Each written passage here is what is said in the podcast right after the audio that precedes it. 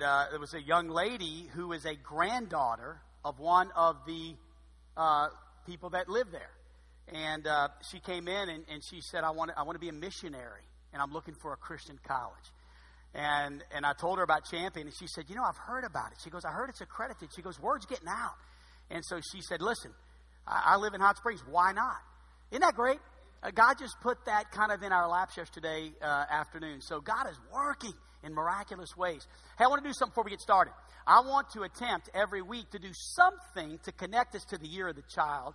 And uh, as you can see, our, our, decorations really have to do with our school because for the first three months of the year, uh, we've, we've designated that season to just make sure we, we emphasize a project in the Christian school. Tim Gillespie, our principal, is working on a project to present to the church. That's one reason why I want to get the nursery project out of the way.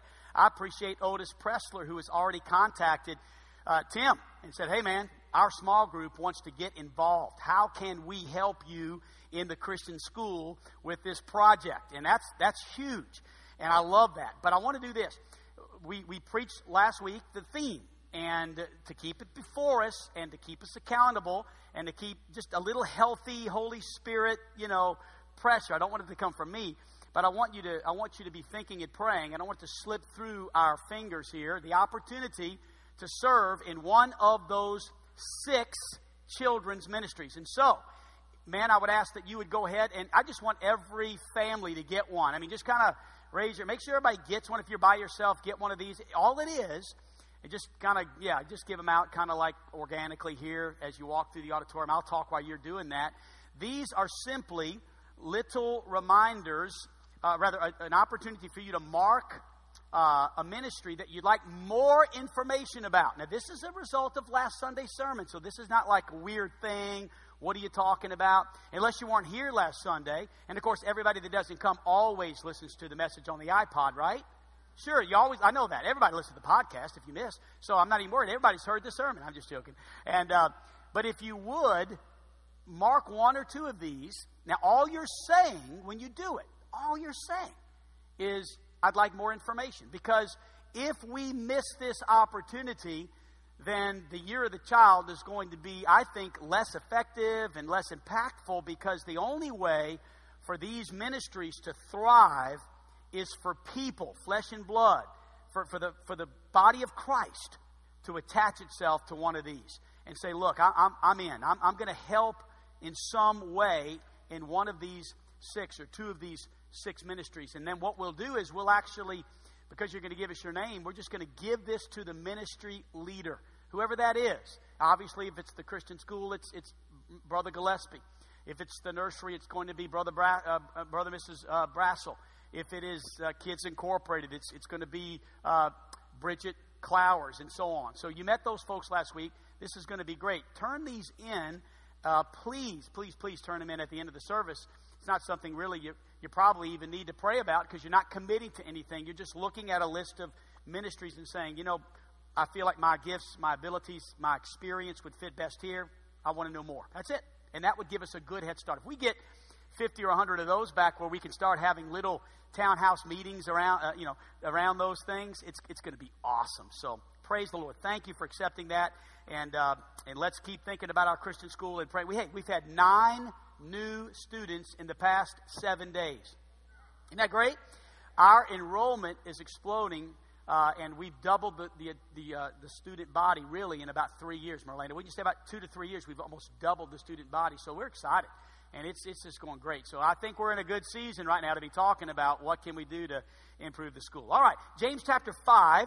Uh, in just a moment, I'm going to read a passage of Scripture. Now, if you remember, this is very important because this message is going to lay the foundation for the series. That's what this message is about. It's a foundation message. And so, really, uh, this message is, is primarily for the church. Primarily. Now, if you're a, a, a guest, great. I mean, you, you, this will give you a good picture of what you would be in store for a gospel light by, by being a part of our body.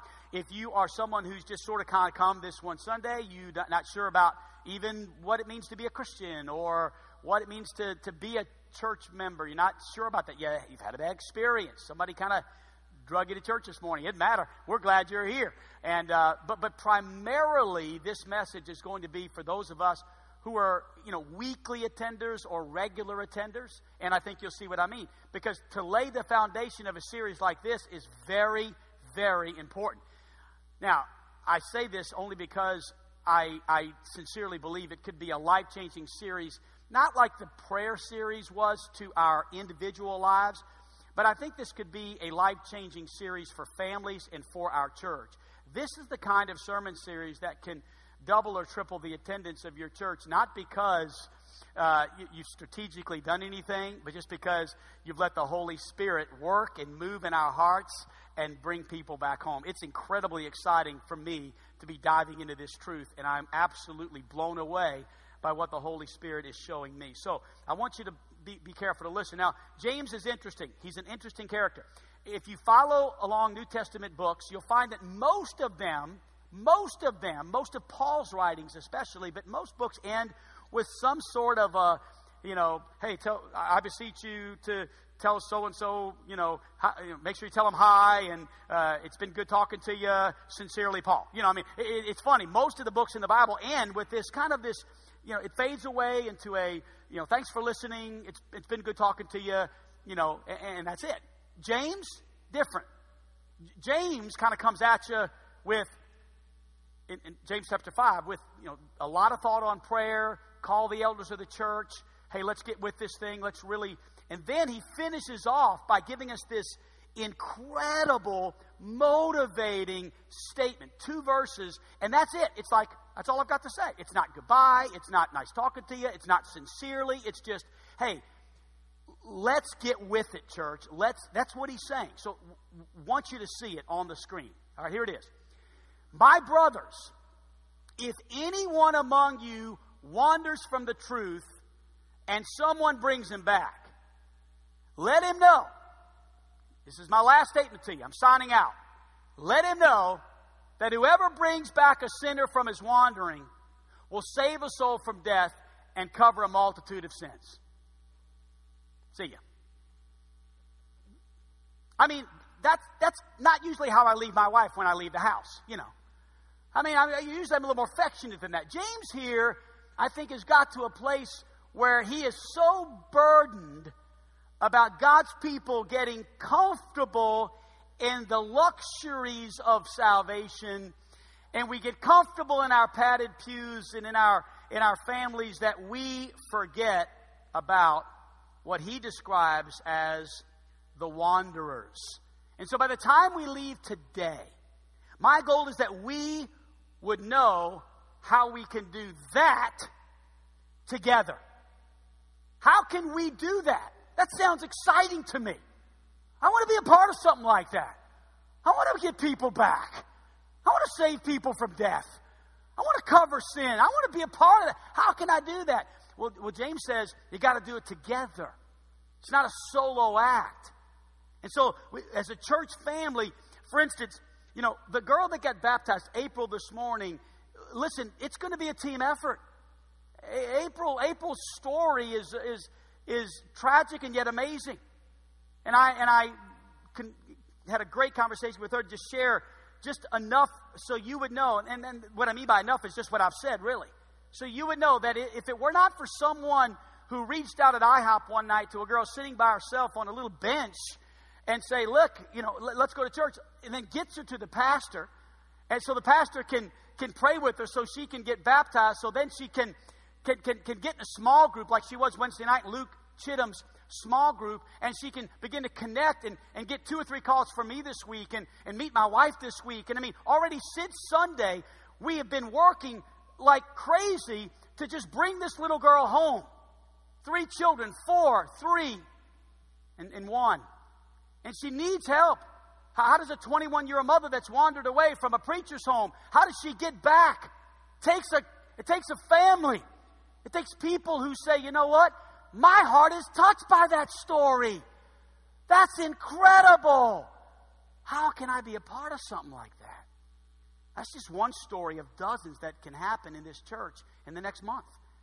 Dozens of wanderers coming home. This is a very motivating message to me. This is so inspiring that it's one of those messages that I can promise you I will not preach monotone. Do I ever preach monotone? Okay, and uh, but I won't preach. This this will not be like you know sharing some deep thought with a bunch of big words. I can assure you, this is I'm going to lay it out on the top shelf, easy to get, right bottom shelf, easy to get, so so you can understand what God is calling us to. All right, number one, let's start with this. The problem we're talking about exists inside the church. The problem of wandering, in fact, the whole text says that. It says, brothers.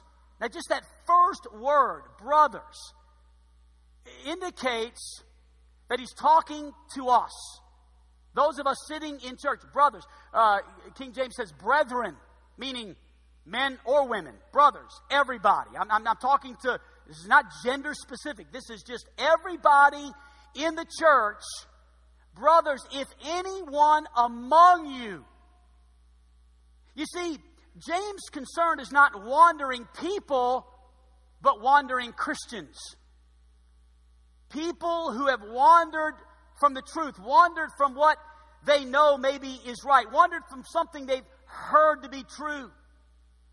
And people who embrace the truth and then wander away from it is a problem. I've been pastor here for 25 years, and that list is growing all the time. Every month that goes by, has anyone ever told you, well, if everybody came to church on one Sunday that's ever been here, we'd have 17,000? Where are the other 16? Many times they've wandered, and we're okay with that because we haven't. And so what happens is the church of God becomes very content to just sit and soak in and enjoy and drink coffee and have a great time and listen to worship and raise our hands and graduate from Bible college and join a small group with a bunch of other Bible college graduates, and that's the extent of our Christianity. But, but God says there's more to it than that. If any among you, people that we know, they used to sit behind me at church. They used to sit in front of me at church. I know these people. I see them. I mean, when I see them at Walmart, we go in two different directions because, you know, no, I don't know. Actually, I do know. I've done that. You ever done that? And so this this morning and for the next five weeks, we're going to call the wander home. We're saying, come back home. And it's not just to the one that you're thinking this morning, just the wanderer that's out of church. It could be the wanderer that's in church. And we'll get to that in just a moment. So, so don't exclude yourself. Let me give you the five answers to the question. Name the kind of person who wanders. Let, let's, let's get five people that wander. What are their names? What do they look like? Who are they? Number one, there's the prodigal wanderer, and that's the one that everybody really connects with because that story in Scripture, the prodigal son, is one that we all kind of know. You know, this is the guy that's rebellious, right? This is the guy that's cussing Christians out. He's, he's getting drunk every night or whatever. I'm, I'm just throwing stuff out there. I mean, you, you know the list. I mean, he's, he's just rebellious. He, he's saying some really hateful things. Um, he, he's, he's doing what he wants to do. He's out there just, you know, uh, nobody tells me what to do. Most of the time, we kind of these people to be young and rebellious, but can I tell you, I'm meeting more 60s and 70 year olds like this.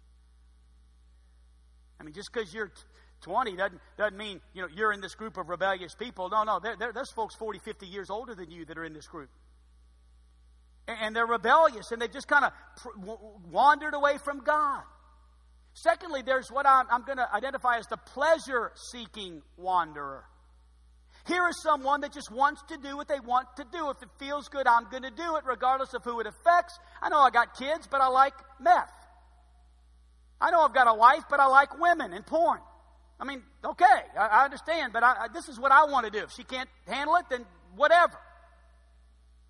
This is the guy that just doesn't care. This is the girl that doesn't care. They just do what they want to do. They, they if it feels good, they're going to do it. They, the fact that the Bible says that the pleasure of sin for a season hasn't hasn't really come to them yet. They, they, they haven't considered the fact that that's a dead end road. That the pleasures of sin are only for a season. There's an incredible storm ahead. Then, thirdly, there's the wounded wanderer. And this is a person who has a story, and, and their story usually includes a person, a name. Not God. It's usually not God. It's usually a parent. It's usually a child that says, Yeah, my, my, my mom and my dad, you know, I just, I, I just haven't gotten along with them, and they, they try to stuff religion down my throat. Or maybe it's a pastor. Maybe it's a pastor that just, you know, he, he's real arrogant in the pulpit. I've been there. I've been guilty of being the pastor that's, you know, pointing the finger. And sure, I, I don't know of a pastor that had preached for 25 years that wouldn't say, I'm guilty sometimes of being that person that somebody out there is wounded because of me. Maybe it's just a person, just a person in your life, a teacher, a coach, somebody, but they're wounded. Now let's take a little break right here and just let's just see if, if I'm connecting. Could I do that? Time out. Uh, my hand's going to go up just so you'll know. Anybody know a prodigal wanderer? Anybody got? Could you could your hand go up just real quick if you know? The, my hand's up. Yeah, just somebody that's just sort of away from God and they they're rebellious right now. How about um, what was the second one? A pleasure seeker wander? Anybody? I, I, yep. Hey, don't raise your hand. Anybody ever been there? Anybody ever been that pleasure seeking wanderer?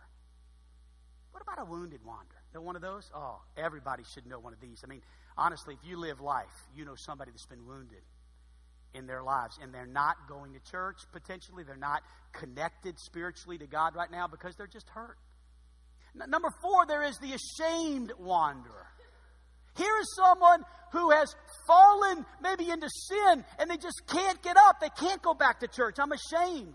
That's what scripture teaches in galatians 6 1 if a, if a man be overtaken in a fault that's what that verse means. Someone who's been overtaken by a mistake they've made, and the church is gossiping about them. Not helping them, not reaching out to them, not trying to bring them back, but talking about them. Why would they want to come back? They're shamed. They've made a mistake. And they're just afraid everybody knows and everybody's talking and they've been overtaken in a fault. And then there's the distracted wanderer. The interesting thing about the distracted wanderer is they're often in church, they're just on their cell phone. They don't really know what the sermon was about because they're flipping through Instagram. That's a lot better than, than most sermons, and that's probably true. I hate to say it, but in my profession, a lot of times we just aren't really producing a lot worth listening to. And I apologize for that. I don't want to be guilty of that. But, but, but oftentimes it's just because they're distracted, distracted by hunting season. You know, hey, I'll see you Sunday. You crazy? Got to get my deer. Whoa.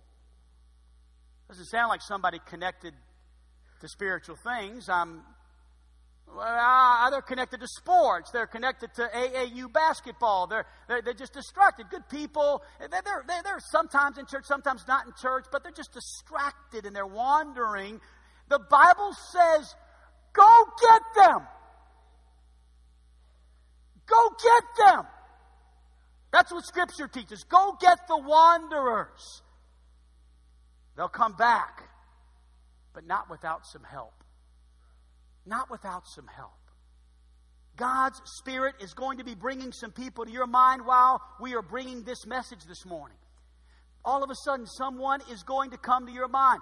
In preparation of this, I've had numerous families, people, friends, acquaintances, high school friends, college friends from where I went to seminary, friends I've made that live in the city that have wandered away. There's names that have been coming to my mind no one is beyond the reach of God's grace. No one. In fact, Scripture says, My brethren, if anyone among you, anyone, anyone is just anyone, everyone, it's not too complicated. You say, Well, you don't know my situation. You want to hear April's? If you got an hour, she'll tell you it's been tough. It's complicated. It's messy got baptized this morning. You ought to heard the young lady that came forward this morning weeping and fell right at that altar. 36 years old. She pointed up at Sonia and said she used to pick me up on a bus when I was a kid. 36. I said, she goes, I've got a brother that used to come here. I said, What's your brother's name? He, he said, Chantel. Remember Chantel, Joe? Chantel rode my bus. She said, He lives in Arizona now and he's doing good. I said, Latea, what do you want to do? She goes, I want to come back home.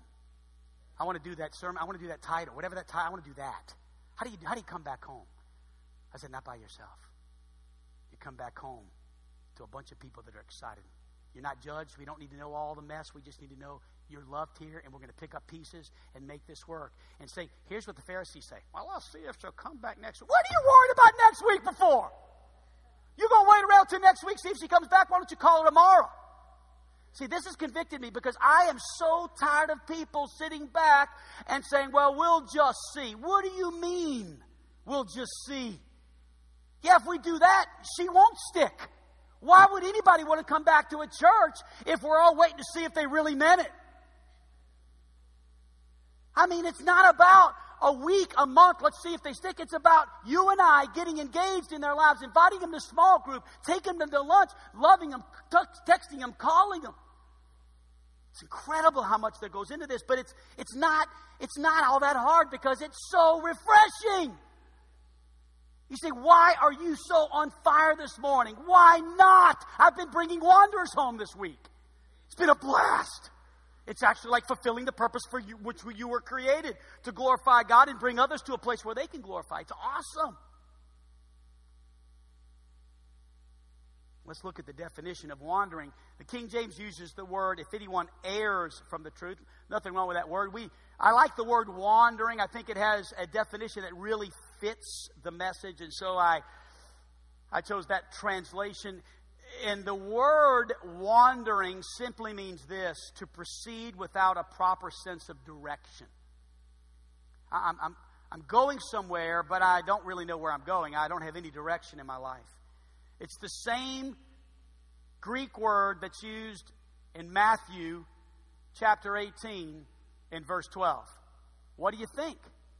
If a man has a hundred sheep and one of them has gone astray, does he not leave the 99 on the mountain and go in search of the one that went astray? Same word. Same word for that one who went astray, who wandered from the fold, and everybody said, Let's go get the one and bring him back. Come back home. Same word, wandering. Now, how do people wander? Well, it's interesting. Sometimes they wander foolishly from God. They, you, know, you ask them how they ended up where they're at, and they say, "I don't know. I just crazy. I don't know. It's, I just, I, I, I went to this party, or I, I did, you know, I, I, I can't. It's just I messed up. I just need help." And sometimes there really isn't a an explanation other than just it was some foolish decisions, and they're just not but other times, it's a sheep in wolf's clothing that takes him away. Have you seen that movie Taken? yeah, scary movie. You know. And, and, and, and I, I, I, you can't imagine some bad person coming into someone's life and taking them away from, from what's best. But so there's so many wolves out there. In fact, this week there was a sex trafficking class at National Park College for which I had to miss because of a a leadership conference, and I dreaded it, but I've got a lot of information, and we're going to get engaged through a lady in our church by the name of Susan who comes to the first service who is like, she's in all the way, and she's basically saying, Preacher, preacher, preacher, you're not a pastor if you don't care about this. and she's, she's wearing me out, like Tony and Marcia did about fostering. She's wearing me out just as much because 85% of those who are sex trafficked come out of fosters home situations.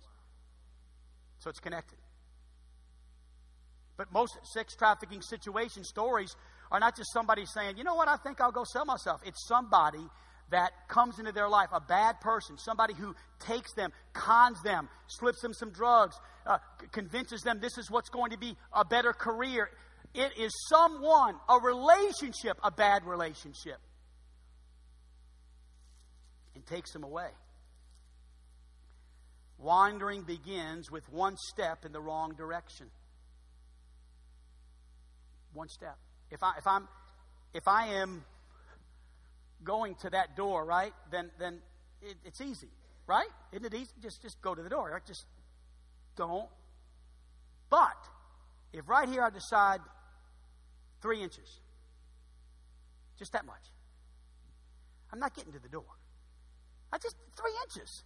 Are you serious? One decision, one friend, one Sunday missed, one bad step in the wrong direction begins potentially wandering into a really bad place. I read this story. I found it this morning, actually. On a frigid Canadian night, 13 month old. Yes, 13 months. Her name's Erica. She wandered. It literally says the word wandered. That's why I was looking up. I was trying to find a story on wandering, and I found this one. She wandered outdoor in nothing but a diaper and a t shirt.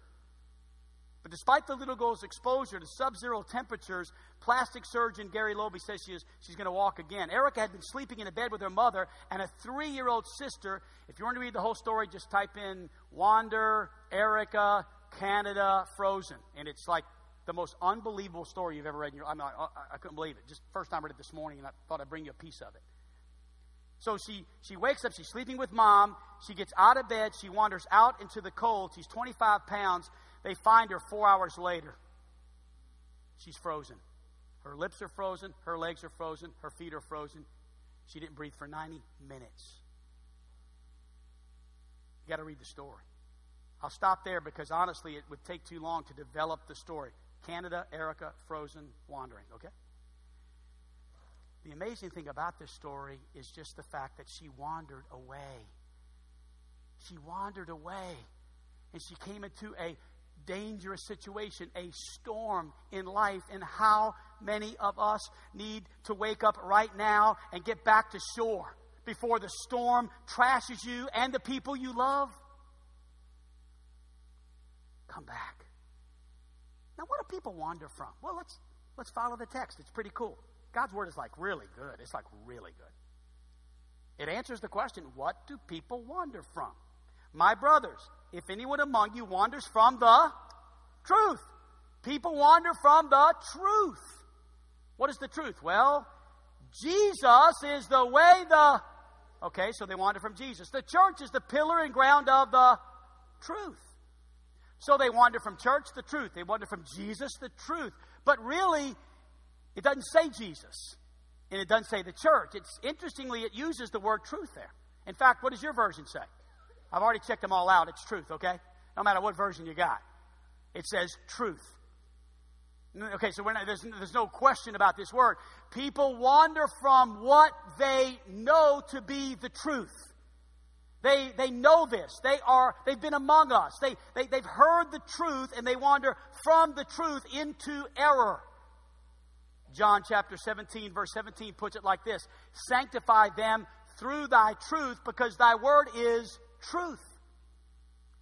I love Psalm chapter 119. Thy word is a lamp unto my feet and a light unto my path. Thy word. Thy word is truth. Thy word is light. It is a lamp because people who have wandered from the truth are not in the light, they are in darkness. They're in darkness. Does that bother you at all that people are in darkness this morning? Are you moved at all with compassion for the one who woke up this morning after wandering all night in, in drugs and alcohol and prostitution and maybe just away from the truth and they woke up this morning in darkness? Does that, does that do anything to move you to some point of compassion to want to make a difference? Because God's Word is light. God's Word shows us what to do. God's Word gives us direction. God's Word is guidance. God's Word tells us what's right. God's Word tells us what's wrong. And so many are lost in darkness. And here's what God says go get them. Go get them. Go get the wanderers. You know, my heart is heavy for these people. They're out there. Yesterday I was at a restaurant, Friday I was at a restaurant with Judge Ohm and Pastor Dave here, and we were just chatting at Colorado Grill. And, and so the waitress comes up to the table, and, and, and God is so good because He knows my heart. I, have been working on this message for three or four weeks, and I'm, I'm just really convicted. I'm just convicted. And I'm just saying, God, you got to orchestrate some things for me. So she comes up to the table and she says, Do I know you? And I'm not just telling you a story. I mean, Dave was there, Ralph was there. Do I know you? I said, I don't know. I, she says, Do you know J.D. Weedo? I said, Well, yeah, that's a pastor from El Dorado. Yeah, yeah, my dad went to his church, and then my dad got called to preach, and my dad became a pastor. Problem is, I haven't talked to my dad in five years. I don't want anything to do with him. He tried to shove religion down my throat, and I just have been running ever since. And I said, Well, maybe it's not a coincidence that you're going to be our waitress. I said, Where do you live? She says, I live on Ward Street. Actually, you pastor Gospel Light, right? Yeah, I do. She goes, I live a half a block away from the church. I thought about the last time I've knocked on the doors in this neighborhood. It's been years. But anyway, I said, Well, I said, you know, you ought to come hear me preach. And she goes, Well, maybe. And then we just kind of loved on her for the rest of the meal, and she'd come in service. And, and finally, Judge says, Preacher, you think I should leave a pretty big tip? I said, Man, big. I mean, when somebody else is paying, it's easy to say that, right? I said, Judge, we, we got to do something here. So I don't know. I think the meal might have been 25. He left like 50, you know.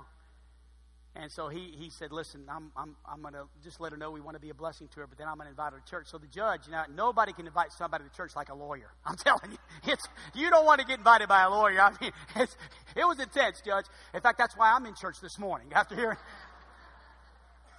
So he, you know, he ultimately she and he did it lovingly, but she she promised she would come next Sunday. She couldn't come this Sunday, and I was almost glad because I'm not really preaching to her this Sunday. I'm preaching to you. I'm kind of glad, but she said she'd be here next Sunday, and maybe there is somebody like that here that would say, "Well, that is me. I'm." It's just that most people that I serve at a at a restaurant, they leave me a track with a five percent tip. So they give me Jesus, but they want to, you know, they see the truth of the matter is, some of the best opportunities you have to witness to people are when you go out to eat. It's incredible. We could probably, if, if Christians would just make a difference where they went to eat, we could change the world. Anyway, long story short, God really gave me an opportunity to reach out to a girl that has not talked to her dad in five years and has wandered far away. And I know the problem exists, and I'm wondering do I have enough compassion to reach out to her. You know, I'm a sports fanatic, and I got to thinking back in my lifetime, because a lot of times it helps me to think about sports when I'm trying to relate to scriptural truth, just because I'm such a passionate guy about sports. Not everybody is. It's just it's a problem I've got. You know, I love I love sports, and so I have to be. I don't really give a lot of illustrations about sports because I'm not sure that everybody would care. But can I give you this? When I was thinking back to my childhood and I was trying to think of somebody that that that that, that I followed in sports and admired in sports that has gone astray. And, and the name Dennis Rodman came to mind. Anybody ever heard of Dennis Rodman? Dennis Rodman played for the Detroit Pistons, was one of the best, if not the best, rebounder in the NBA. All star, several times selected. Really great player, and one that, you know, you just, you would model your defense after this guy. Nobody in the NBA plays defense like they did back in the 80s and 90s.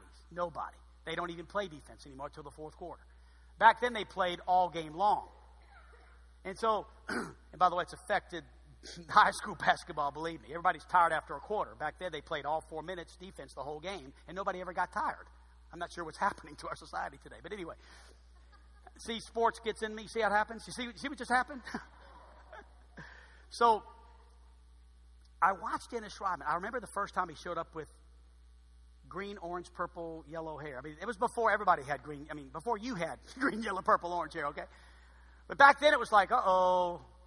And then 17 earrings and nose rings. And then I heard him interviewed, and you could tell he was just high. He was flying like a kite. And you could just see Dennis Rodman's life begin to fall apart. Even to this day, he's still wandering. And I thought, how many times have I said he's a freak show? Guy's crazy. Man, look at a weirdo. Oh, that's satanic. I'm sorry. God forgive me. Why would I do that? No compassion. Here, here, here, listen, here's why. Here's why I know that's wrong. Here's why I know that's wrong. Because God loves Dennis Rodman as much as God loves me. So why would I think that? I, I personally feel like that is a believer, a Christian, a pastor, even a preacher who, who, is, who has gotten out of touch with calling wanderers home. We judge wanderers. We judge their condition, the way they look. We, we can't get past that, so we don't even go near them when, when the condition is their heart. And God loves them. And if we would wake up and realize the opportunity that God has given all of us, there is a problem, it exists. Number two, and this is the good news the remedy is possible. The remedy is possible. God receives wanderers. Amen. God restores wanderers. God forgives wanderers. And let me blow you away. God celebrates them. Uh, uh, oh. No, no, he does. He celebrates wanderers. Let me prove it to you. Luke 15, 7 on the screen. I say unto you that likewise joy shall be in heaven over one sinner that repenteth more than the 99 just persons that need no repentance. You know what heaven gets fired up about? When wanderers come home. Heaven is fired up. You want to start a celebration. You want to see a fireworks display like no fireworks display. Bring somebody to church next Sunday who's been away from God. Heaven gets fired up about that. Oh, I believe that. I'm convinced. I'm buying into this. Now, I want you to think of someone that you're thinking of that is a, a distracted wanderer, a prodigal wanderer, a, a pleasure seeking or wounded or ashamed wanderer. Think of who that might be and ask God to orchestrate for you a divine appointment. Begin now. Who? God, please set that up. Orchestrate that, God. Could, could you allow me to come into the path of someone that, that I could reach out to in such a way that would give me an opportunity to invite them to my small group this week or to the services this week or, man, especially since I know preachers preaching on come back home. Be really cool. God, would you do that? You know, I think that's a prayer God would answer for us. I think God probably answer it in the next 24 hours. By the way, good to see you back for the second service. Latea, right? Katea. You got Katea is the 36 year old that came down and prayed with me. You heard me just talk about you, right? I didn't see you. I wasn't gossiping, I promise. I'm okay? You still love me? Give me a hug. Come on, give me a All right. I love you, girl. Okay. That's great, isn't it? And so God, God's going to orchestrate.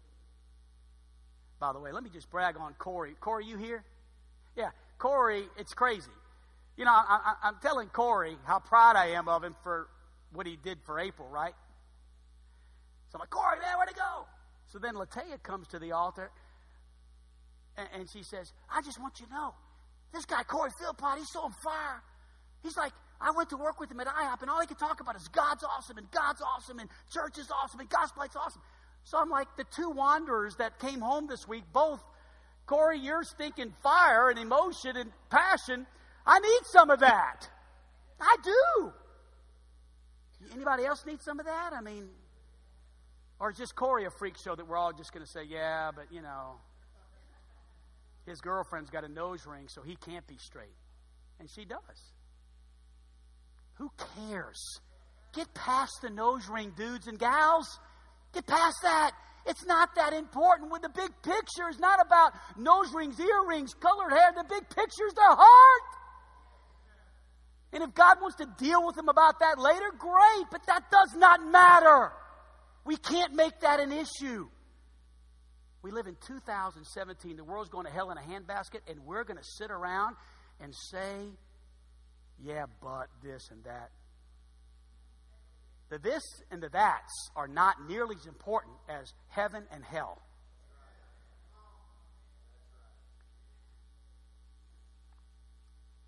Notice in verse 20, it's interesting. My brothers, among anyone among you wanders from the truth, and someone, someone brings him back. Someone. In other words, and here's what I got out of that. Basically, this it's real profound. Someone is going to bring them back. Here's what I, you ready for this? Very, very, it takes a person, according to that. Now, I'm, I'm not going to preach against billboards and tracks, but I am going to, just for a moment, I'm, I'm going to have a little fun. You okay with that? Okay, I'm driving down the highway the other day. I see this billboard. It says, Hell is real. Now, I appreciate the guy that's paying 500 bucks a month I wish he'd support Champion for 500 a month, but that's okay. We'll, we'll let him do the hell is real. He's excited about the hell is real thing, and that's good. I just I, am struggling with thinking somebody's going to be driving down the, the highway and feel loved when they see that sign. I'm not against billboards. I, I, get a track every month from a guy. I don't know why he mails it to me. Same guy every month. It's a million dollars. Anybody ever seen these? It's just like a million dollars, and it just says on the back, you know, you know, uh, what's you know, uh, man. Uh, oh, that verse about uh, I'm drawing a blank. Gain the whole world and lose his own soul. Sorry. So I get this million dollar track, and I'm thinking, you know, this, that's the guy that probably leaves the million dollar track with a $5 tip. It ain't going to lead anybody to Christ. And I'm not against tracks. We've got them. I'm all for tracks. But let me tell you something. Tracks are not going to win this world to Christ. Neither is hell is real billboards. What's going to make a difference is face to face relationships. See, we, we, we're way too, we're looking for ways to, to dodge the issue. The issue is not, yeah, well, I, I left a track on the urinal. Oh, they got to read it. Let me tell you what they're doing with that thing. They're peeing on it, okay? I see them. I, they're in the urinal. They're like sitting. I'm like, oh, gross. They're not reading it. You're just feeling like you're Billy Sunday or something because you left the track at the urinal. It's not changing the world. What people need is you to walk up to them and say, God loves you. And He's got a wonderful plan for your life, and I'd love to, I'd love to talk to you sometime about Jesus and introduce them to Jesus. That's what they need. Let me show you what Psalm 126 6 says. He that goeth. We like to quote this verse, but why do we like it so much? Why do we like this verse? It's, it's a terrible verse because it, it, says go, and we ain't going. So why do we quote this verse? It ain't worth quoting. We, we should just never quote this verse again unless we're going to do it. Because it says, He that goeth. You know what goeth means? Go get the wanderers. You said, what, what do you mean? Well, look at it. He that goeth forth and weepeth. This is compassion. He bears precious uh, uh, seed. He, he will He'll, he'll plant seed out there. He's going. He's contacting people. He's ministering to people. This dude will come again with rejoicing, bringing the wanderers with him. This is a great verse if you're willing to go. The problem exists, the remedy is possible, the stakes are high. The stakes are high. Look at the next part of the verse, verse 20. Isn't it interesting that it says, My brother, if anyone among you wanders from the truth and someone brings him back, let him know. Eric, James says to me this morning, Eric, hey, Eric, you better let him know the stakes are high.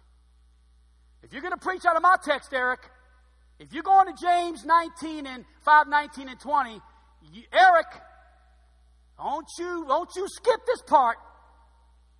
You let him know something.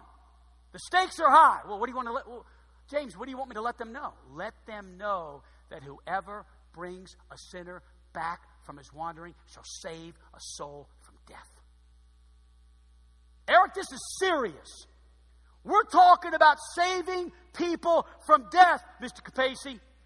So if you're going to get up there and preach it, you better let them know that if they do this, if they bring a wanderer home, they save a soul from death. What's that talking about? It's kind of strong, isn't it? Strong language. Would anybody agree with me that that's, that's strong language? What's that talking about? Well, it's definitely not talking about physical death, okay? It's just not. I mean, it's talking about the second death. You're not going to save somebody from physical death. It's appointed a man once to die, and after this, the judgment. Everybody's dying. It's talking about the second death. It's talking about Revelation chapter 20 and verse 14. And death and hell were cast into the lake of fire. This is the second death. We're talking about saving souls from a literal hell. One of the greatest evidences of authentic Christianity is that they continue in the faith. Don't miss this. I'm going to say this in a very collegiate professor way. I'm going to talk to you now. I'm not going to preach, I'm going to teach. Because you need to know this. I do believe in the security of the believer. I do. And I do believe if you're saved, you're saved forever. But I believe if you're saved and you get away from God, that you will come back. You're not going to continue in sin. You're going to come back. You see, that's one of the greatest evidences of authentic Christianity. That's what Paul meant when he said in Philippians 1 6, Be confident of this very thing, that he which hath begun a good work in you will perform it until the day of Jesus Christ. If God truly saved you, then you are for real, and although you may sow some wild oats, you will come back. But false professions, fake Christians, leave and never come back. That's why the stakes are so high. You get out there and you try to bring a wanderer back and they won't come back, they're lost. You might could save a soul from hell. This is serious business.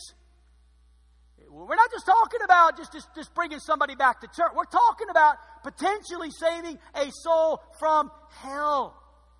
True Christians, though they may wander, always come back. It's a risky business to go after wanderers. Very risky. Serious. Stakes are high. But finally, has Eric Capacey ever left you on a negative note? I ain't going to do it today. The reward is great.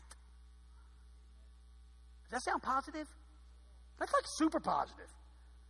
And let me show you how great this is. My brothers, if anyone among you wander from the truth and someone brings him back, let him know that whoever brings back a sinner from his wandering will save his soul from death and, end of the sermon, are you ready? Will cover a multitude of sins. How many of you glad your sins have been covered? Amen? Me too. Amen. Hallelujah. Praise the Lord. We're talking about the reward is great. Psalm 32 1 says this Blessed is he whose transgression is forgiven and whose sin is covered. The wanderer comes back, they're not judged. We don't bring back their sin. We don't, we don't constantly say, yeah, but, yeah, but, yeah. No, no, we don't do that. I'm not talking about if someone's got sin in their life. We're dealing with children. They can't work in a children's ministry because of certain things that have happened. We're not dismissing that, but we are saying this. They may not be able to work with children, but we're not writing them off. We're going to work with them. We're going to love them. If they want to come back to God, we're going to restore them and cover their multitude of sins because that's what God says we should do. Look at this next verse. First Peter says, above all, keep loving one another earnestly, since love covers a multitude of sins. I mean, this is this is full restoration. This is bringing people back to the fold. The past is forgiven, the hurts are healed, the sin is covered. Isn't that what the father of the prodigal son did? Isn't that what he did? The guy came home. What did he do? He said, All right, we're going to give you six months, son. If you really mean it, I'll kill the fatted calf. No, he killed the fatted calf it ticked his brother off so bad because his father was so excited and acting like nothing ever happened. I guess that's kind of how God is. God loves me like nothing ever happened. He died on the cross for our sins and loves me like nothing ever happened. How does God do that? And God wants you and I to, to bring wanderers home. And because love covers a multitude of sins, go get the wanderer. My favorite hymn, as many of you know, is Rescue the Perishing. But my second favorite hymn, Come thou fount of every blessing, to my heart to sing thy praise. Um, Streams of mercy, never ceasing, call for songs of loudest praise. Great song. Here's one of the verses Prone to wander, Lord, I feel it. Prone to leave the God I love. The songwriter Robert Robinson wrote that song when he was 23 years old. He got called to preach. He was a Methodist, a Methodist preacher back in the 1700s. This song, Come Thou Fount, is over 250 years old. He writes the song three years after he's called to preach. Isn't it? Hey, isn't it beautiful what Jordan wrote this morning? Jordan wrote that song. Jordan, was that the first time you've sung it publicly? Second time. Isn't that great? I mean, he doesn't love us the most, but he loves us second most. I'm just kidding. I'm joking. I'm joking. Jordan wrote that song. Isn't it good to know that that God still likes people writing new songs that get to be sung in church? By the way, Come Thou Fountain used to be new. That's just another sermon, but I'm just reminding you of why we don't sing only hymns anymore, okay? Just reminding you that new songs, used, old songs used to be new. So he writes this song, and then he wanders 10 years out in sin. I mean, adultery, drunkenness.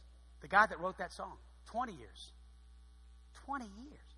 I'm not done. 30. 30 years, Robert Robinson wandered from God after he wrote Come Thou Fount. He's out with his girlfriend, not his wife, his girlfriend. They're out just having a good old time. And she's reading something out loud in a magazine, in a Christian periodical or something. And she begins to read the words of the song Come Thou Fount in this article. She comes to the part, prone to wander, Lord, I feel it, prone to leave the God I love. Here's my heart, oh, take and seal it, seal it for thy courts above. And she says, Robert, those are such beautiful words. And Robert said, I wrote those words 30 years ago. 30 years ago. That was the day Robert came home. He came back home and serve God the rest of his life after wandering 30 years after writing the words to one of the most famous hymns ever written. I wonder how many of us this morning, if we were honest, would say, I've wandered. I've wandered far from home. At times I've, I've, I've, I've made some mistakes. I've, I've fallen and, and, and, been ashamed. I've, I've been wounded by, by a church or by a parent, or I've been, I've, I've been through some things that I'm not proud of, but I'm so thankful that somebody came and got me and loved me and, and, and, and counseled me and brought me back. And I'm sitting here today. i have been given a new start, a new life.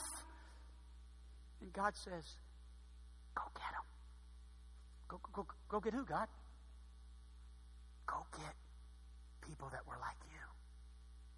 When you were wandering, go get them. Go get the Aprils. Go get the Lateas. Go get them. They're out there.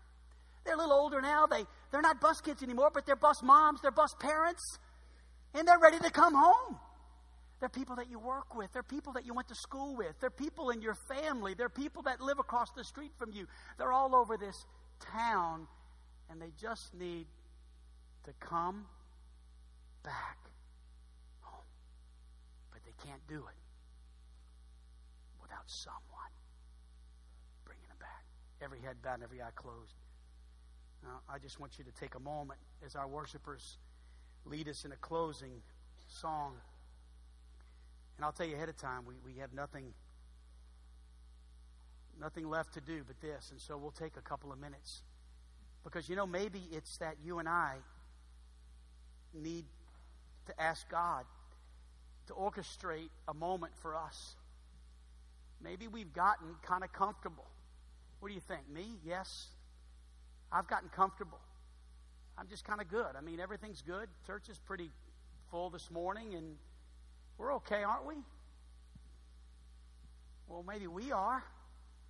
But what about what about those all over this city who need to come back home? What about those that, that need to know there is a God in heaven who is softly and tenderly calling them back? Jesus is calling. He just needs someone, someone to go get him and bring him back.